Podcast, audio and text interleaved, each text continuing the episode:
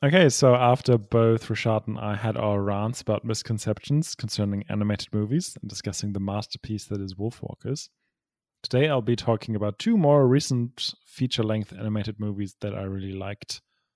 But today, uh, but first, let's talk about a short film because Pixar isn't just famous for its feature length films, but also for its amazing short films. And my favorite one is called Bao. Oh God! If you, I was gonna guess, like if you're talking about Bao, I'm gonna lose my mind. I love that one. well, get ready to lose yes. your mind because I'm gonna oh, talk so oh, about good. it. yeah, exactly.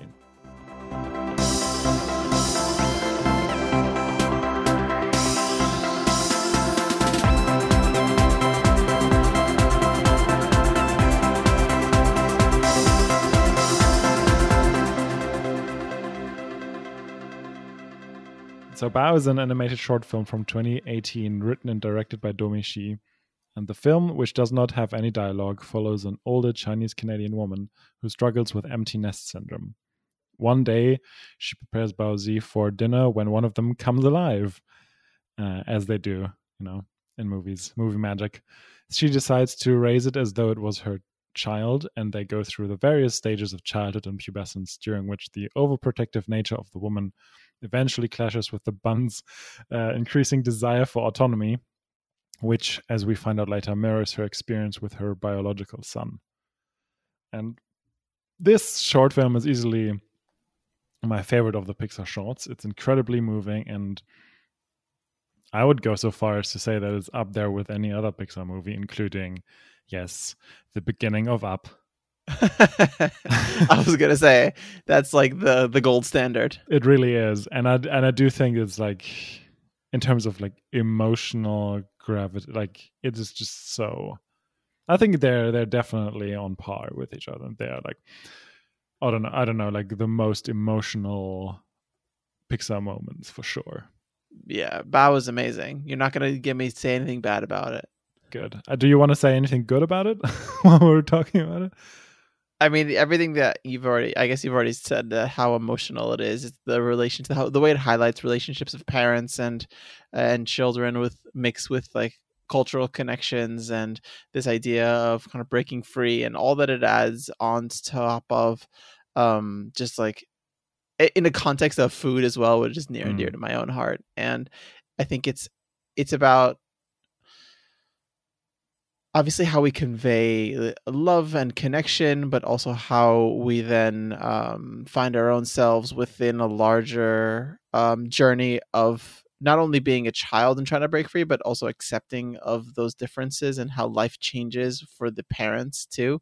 It's just like I can't really relate too much to the parent side of things, even though you can understand it intellectually and emotionally, but as a whole, it's just like and also the fact that similar to the beginning of up it's done with no dialogue and it's able to convey such a wonderful story that it's also with Bao in particular it adds a level of cuteness and and visual beauty in a way that is uh, it's just incredible all of it um so no bao's great i, I love it. Bao is great, and I I don't know when I first saw it. It was it wasn't in 2018, but like some some ye- years later, so when I heard that Domee Shi, the director, got her very own feature film, uh, are you talking about Turning Red today? Yes. Yes. Oh, I actually just rewatched it yesterday. Oh, that's great! great timing then. Um, yeah, so I'm the first movie that I'm going to talk about today is Turning Red. Um, and yeah, just as Bao was the first Pixar short directed by a woman, Turning Red was the first Pixar feature film uh, directed by a woman, and the second with an Asian lead.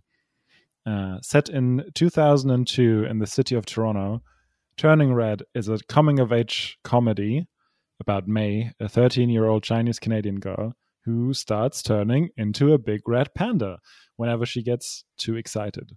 She finds out that this runs in her family, and she has to navigate the world in that state until a ritual to seal away that red panda spirit can be performed. Meanwhile, uh, May feels torn between uh, and struggles with being a good daughter, especially pleasing her mother Ming, being a good friend, and uh, gaining more autonomy at the onset of puberty. And whilst watching that movie, I could really feel that this is a personal story that means a lot to its director, and it really nails a lot of things about how it feels to be an awkward and confused 13 year old. It's a very relatable movie. Um, we all can remember what those struggles were like at that age. And with the best comedies, the film has a deeply touching emotional core whilst being wrapped up in absolute hilarity. And I don't know, I've been, I'm not usually one who laughs out loud at movies, but this movie just got to me, and that's obviously a great sign. And I don't want to talk about, like, I didn't want to get too much into the um, plot of things, but maybe we can talk about that later. Um, I was I was sure you had seen it, but yeah, I don't want to spoil things too much. Fair to say, we I, I love that movie. Um, and yeah, I'm definitely gonna talk about some themes now, but maybe then afterwards we can we can talk about more about our impressions of the movie. Sure, go ahead. Okay, cool. So, in terms of themes, uh, one of the more obvious is that the panda can be seen as a metaphor for menstruation, which is directly addressed in the movie too, uh, and puberty in terms of you know getting bigger, gaining weight, smelling differently, or as it's depicted, badly, um, growing hair, and all of that. Um, but independently of the panda, uh, generally exploring the confusing feeling of a sudden attraction to boys in her environment uh, and the boy band Four Town, of which May and her friends are big, big, big fans and get very excited about. Um, then there are the topics of family dynamics, parental expectations, uh, conflicts between different generations of immigrants, and intergenerational trauma, all of which are interrelated. May is a third generation Chinese Canadian, and it is hinted at that the red panda transformation that runs in her family was uh, only suppressed since coming to North America. Know, a nod to the notion of fitting in, assimilation, integration. At the same time, the movie does a great job of portraying that, panda aside, May can and likes having both sides of that hyphen of Chinese Canadian. But the panda transformation isn't the only pressure that results in intergenerational trauma. Because as we can see in one of, I think, one of the most touching moments in the film the struggle between conforming to one's parents' ideas, expectations, and ambitions on the one side, and becoming an autonomous, independent individual that lives their own life, can and has been crushing uh, and result in uh, emotional scars for, you know, it's not just May who feels that. Um, and I really want to stress, though, that Ming, our protagonist's mother, is not just portrayed as a stereotype of, you know, a tyrannical fury or worse, the so called tiger mom. Uh, no, she too is entirely relatable, despite not necessarily agreeing with, you know, all of her actions and decisions. I could always see where she was coming from, uh, which I really must credit uh, the writing and character design for. It's an incredible feat, and I must really applaud the creative team, which you know, for this movie was entirely female, just like basically all of the most important characters in the film, which is also a first. And uh, one last thing about the, you know, the more more content side of of the movie is just the topic of friends, because I don't know, like a lot of media about people with superhuman powers is about keeping it secret, hiding it, and in, you know, including hiding it from people one is close with. But uh, in turning red, May's friends and peers love her panda side, and and only her mother, for her own reasons, insists that she must hide it. Her friends are a great support group and embrace May unquestioningly, which I found very striking and moving. And I know, I just love the portrayal of friendship in this movie. And yeah, I briefly wanted to mention that you know the music is great. It's kind of a mix of orchestral music with some traditional Chinese instruments as like accentuations, um, which was composed by uh, Ludwig Göransson, of which both Rashad and I are a big fan. It's his debut animation score. Even I uh, I was flabbergasted to find out. Um, but a big part of the music is also the boy band pop music written by Billie Eilish and Finneas O'Connell, and the voice cast, and what an amazing cast it is, including Rosalie Chiang, uh, Sandra Oh, and James Hong. the cast really did an impeccable job as well, but um, you know, bringing across all of these different emotions, and it just felt natural to the characters as well.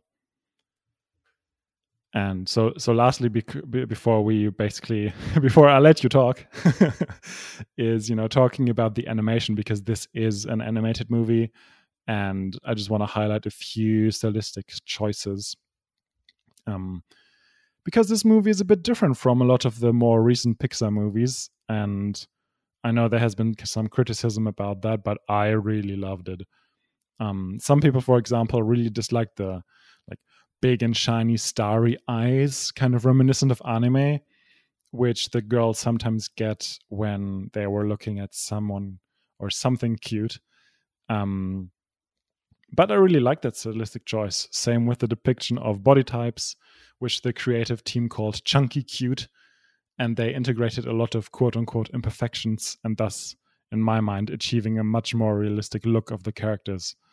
Um, and you know also while while i'm at it i can really recommend as well um the, uh, something that's called embrace the panda which is basically a 45 minute making of that you can find on disney plus which is just really interesting to watch but um possibly my favorite stylistic choice was in terms of the colors because of course you know turning red red panda all of that and so, not only do May and her friends all dress in their individual palettes red, green, yellow, and purple, but also when it comes to May's family, namely the fact that May wears red and some purple and pink, so colors that are like where red plays a huge part.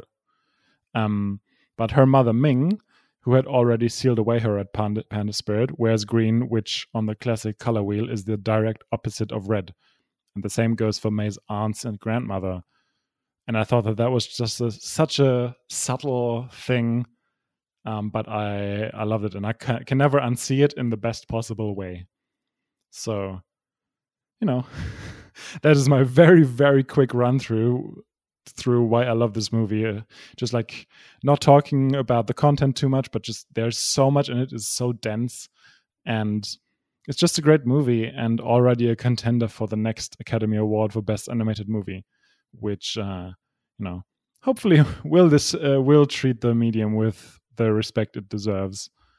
Um, but yeah, now now that I've kind of very very quickly ran through a lot of the points of why I love this movie, Rashad, what did you think of it? It's great. It's such a good movie. I mean, I'm I agree with everything that you said. I love the visuals. I love the music. That the in the climactic scene of the film where they sort of mix the boy band pop music with the traditional Chinese song, I guess, mm-hmm. and then mix together as it as it comes as it comes together and you're realizing what's happening. It seems it's so beautiful and how it's done. So, I, I like. I mean, this I don't even know. My thoughts really aren't organized on this. Um, as my thought, my thoughts are really never organized. Let's be honest. But it's just a great movie from start to finish. I think that it it, it is also by Domee Shi. It is is somewhat.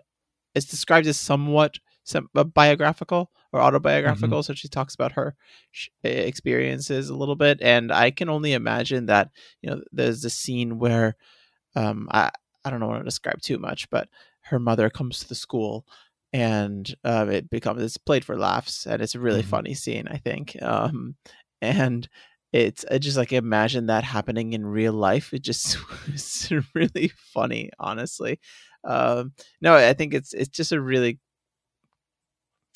heartwarming story about you know family and relationships so whether that be and being torn between friends and and responsibility towards a, a, a, cultural background and a lot of different things about what it means to be born and raised in a specific co- cultural context outside of one's own and being and placing oneself through it and the movie does a great job about what i would call subtle representation like mm-hmm. it represents a lot of different people and uh, backgrounds and et cetera, et cetera, without making it a big deal, without overgeneralizing things, without essentializing people's identities in a way that a lot of we, we often it gets trapped in how people um, are represented. So I just found it um, from top to bottom. It's just uh, not only a good film in and of itself, but inspiring for the future of specifically Pixar, but also animation in general as a genre moving forward.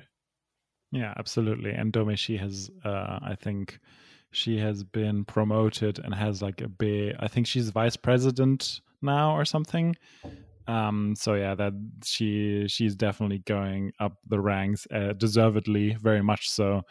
And uh, yeah, I'm I'm just so I've been thinking about this about all of the movies that have been coming out the last three four years and how much I don't know representation is well handled in like a lot of the movies um which you know there ca- there can be a sort of the will to do to do that and then it can be cringy but i think there have been quite a lot of movies recently that re- are really doing a good job um and yeah just like uh, the one thing that i would also just like to stress again is that the tone of the movie is just great. It's it kind of reminded me of uh ted lasso in a way because you know just n- nailing both the hilarious jokes and moments and uh but also having this you know emotional core to it because i don't i don't know. I don't want to sit through a movie where it's just joke after joke after joke. I want to i want to have some something to you know that that stirs up my emotions and i think this movie does it so beautifully. You're gonna get no argument from me. Okay cool. Um yeah i don't know. It's I, I was really thinking about like all of the different ways in which i love this movie and it's so much and i could literally talk about this for 90 minutes or longer but i don't know i try to to really condense it. Yeah you do a good job of condensing your thoughts. I on the other hand have a problem with that. Well i i've also put a lot a lot of time into preparation. I was like if if you had if i had been you know recording this straight after watching it i would have been like all over the place but uh you know i i have extensive notes so that helps uh, it's a good movie. Everybody should see it. Literally, everybody should see it.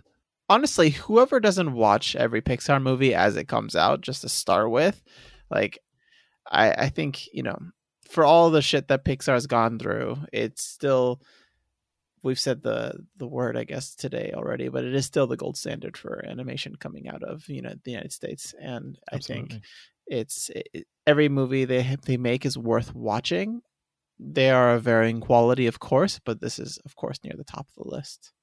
Yeah. And this is definitely one of my favorite just movies, full stop, that has been coming out in a long time. And if we were to redo our top four Pixar movies, this would easily be on that list.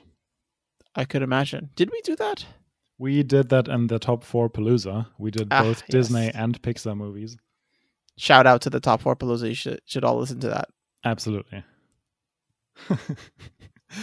okay, so uh, next up we have a film that follows in the footsteps. Speaking of movie lists, uh, of my favorite animated movie of the last decade, Into the Spider Verse. Oh my god, you're really killing it today with these films. Oh, it's just so good. Uh, so you know what's coming up now? Oh wait, it's not it's oh, not Spider Verse. Oh man. Okay, but still, I'm sure it'll be good. I don't know. I don't know what it is. no, okay. no, it's not Spider Man into the Spider Verse, which was amazing, and we talked about it in our top ten movies of the 2010s. But I'm talking uh, about uh, another Lord and Miller production, the one they did, yeah, after Into the Spider Verse. And if I had watched it earlier, I would have definitely included it in my nominees for the Hookies um, because I'm going to be talking about Sony Pictures Animation's 2021 film, The Mitchells versus the Machines. Never heard of it. Never heard of it. Okay, you should watch it. um, so yeah, obviously Phil Lord and Christopher Miller they did Cloudy with a Chance of Meatballs. Um, they were involved in Solo for a long time before being fired by Disney. Um, and they also uh, were involved in making uh, Into the Spider Verse, which you know I think it was my third favorite movie of the 2010s, and I love easily the best animated uh, movie, just spectacular. Um, But this movie, uh, The Mitchells versus the Machines, is somewhat different. it follows Katie Mitchell, a young and quirky aspiring filmmaker. Uh, in an attempt to smooth things over with her, her father Rick decides to take the entire family, including Katie's mother Linda, her, her younger brother Aaron, and the family dog Monchi, on a road trip to drop Katie off at her first semester in film school. It just so happens that this road trip coincides with the beginning of a robot apocalypse. Uh, the movie was written by Mike Rianda and Jeff Rowe of Gravity Falls fame and was the directorial debut of Rianda. It's packed with quirks and quips, filled with unrelenting, always forward pushing energy. It's incredibly funny, wholesome, and relatable on so many levels. And whilst there is a lot of commentary on technology, the focus and emotional core of the movie is the Mitchell family and its dynamics, centered on Katie. She doesn't get along that well with her father, who is a very analog person and doesn't understand his daughter's quirky creativity and passion for filmmaking. That kind of conflict is, I think, often poorly handled in media, with more of a cardboard cutout stereotypical sort of depiction. But as with Turning Red, I could always understand where both Katie and Rick were coming from. Another great relationship is that of Katie and her younger brother Aaron, who, for me, is the secret star of this movie. They have such a close bond that just feels natural. They just get each other. They're both kind of weird and quirky, um, but they're just they could just go along like really well. And Katie's impending farewell is obviously not easy for Aaron but he also has his own things going on that the movie is you know depicting and it's it's i don't know super super touching as well. And um yeah and another relationship this movie mentions throughout and it's a big part of it obviously is that between humans and technology. There's a lot of commentary about ever present screens the changing media landscape and the related generational gap. Um or about social media perfectionism as well and like mental health and all of these things. Uh, there are some great scenes about all of this without being preachy or eye rollingly you know like eye roll inducing. Um i think the movie does a good job of remarking on these things stating ob- observations uh, without passing judgment or taking sides. Um, and two scenes that i just want to mention are the mitchells trying to sit at a dinner table uh, without looking at screens for 10 seconds. Uh, and, you know, uh, that is not easy for everyone. And the other is that uh, that of a tech entrepreneur experiencing glimpses into the physical experience of being a smartphone, both of which could have been easily a trope-filled eye roll-inducing moment, but they're just hilariously done. And um, stylistically, it is very much reminiscent of Spider Verse, but I also caught like glimpses of Scott Pilgrim, which obviously I love as well. So that was a, a, win in my book. But it's also distinct and diverse. The movie uses a mix of 2D and 3D animation techniques, also includes CG animation and even live action footage. It just looks so lovingly crafted whilst making some interesting, bold, and quirky choices. And I realize I realize that I use the word quirky a lot talking about this movie, but it really is the best way to summarize the feel and look of this movie. The voice cast is packed with amazing people who just nail their performances, and the mix of a soundtrack by various well known artists and the score by Mark Mothersbaugh really works. So, yeah, all in all, it is just, I, again, I don't want to talk about it too much. I just want you guys to experience this. Rashad, now you haven't seen this movie yet, but I really, really strongly suggest that you do. As with Turning Red, I was surprised at how often I just laughed out loud. It has so many just hilarious moments, but you know, it also has a really touching, really touching moments and you know, emotional core. Um, so that way, Turning Red and Mitchells are really, really alike.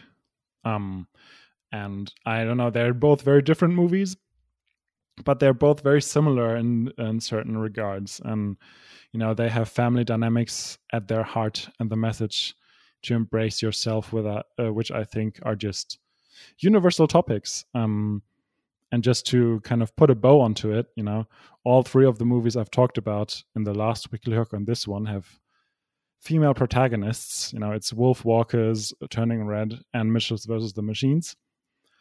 And uh, there has been a lot of criticism, especially with Turning Red, that they're not relatable, which is A, ridiculous, and B, just uh, to to put the gender goggles on for a second, just fuels the patriarchal notion of media and stories that only if the protagonist is male, and as an aside, mostly is white, uh, the story is universal, which is even more bonkers considering considering the case of say Ratatouille, a movie with a protagonist who is literally a red, but still considered universal.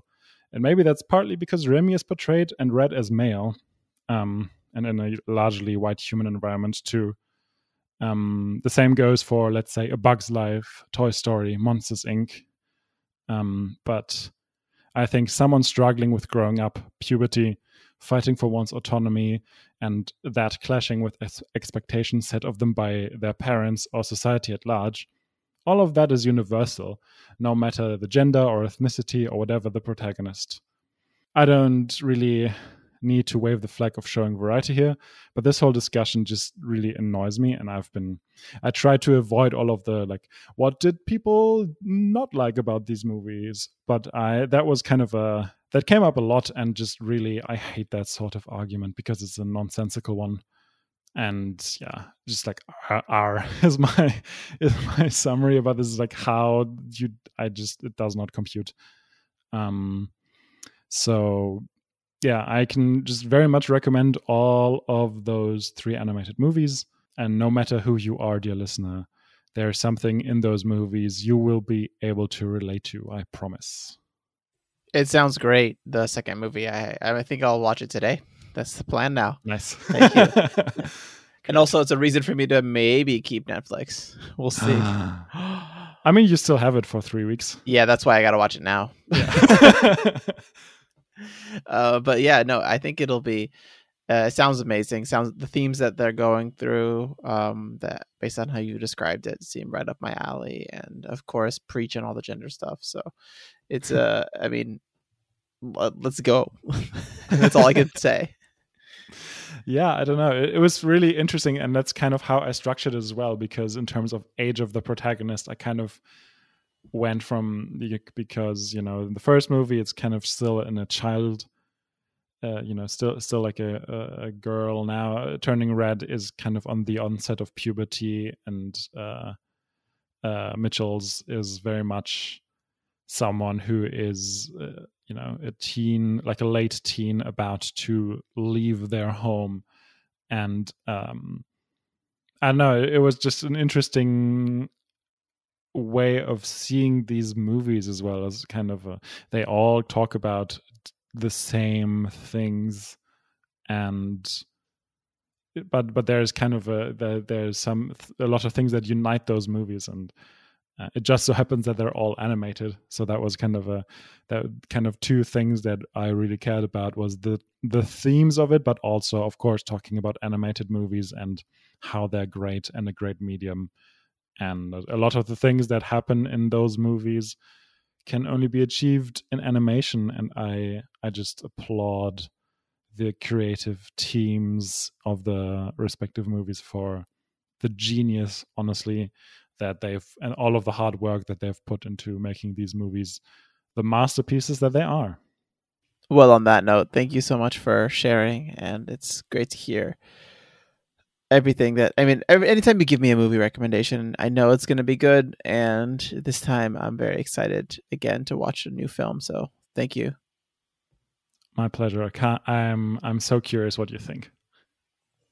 I'll report back. Nice. And I hope you, our listener, also enjoyed listening to Chris's recommendations and will check out these films if you haven't seen them already. And if you did enjoy the show, there are many ways you can support the show, one of which can be Chris.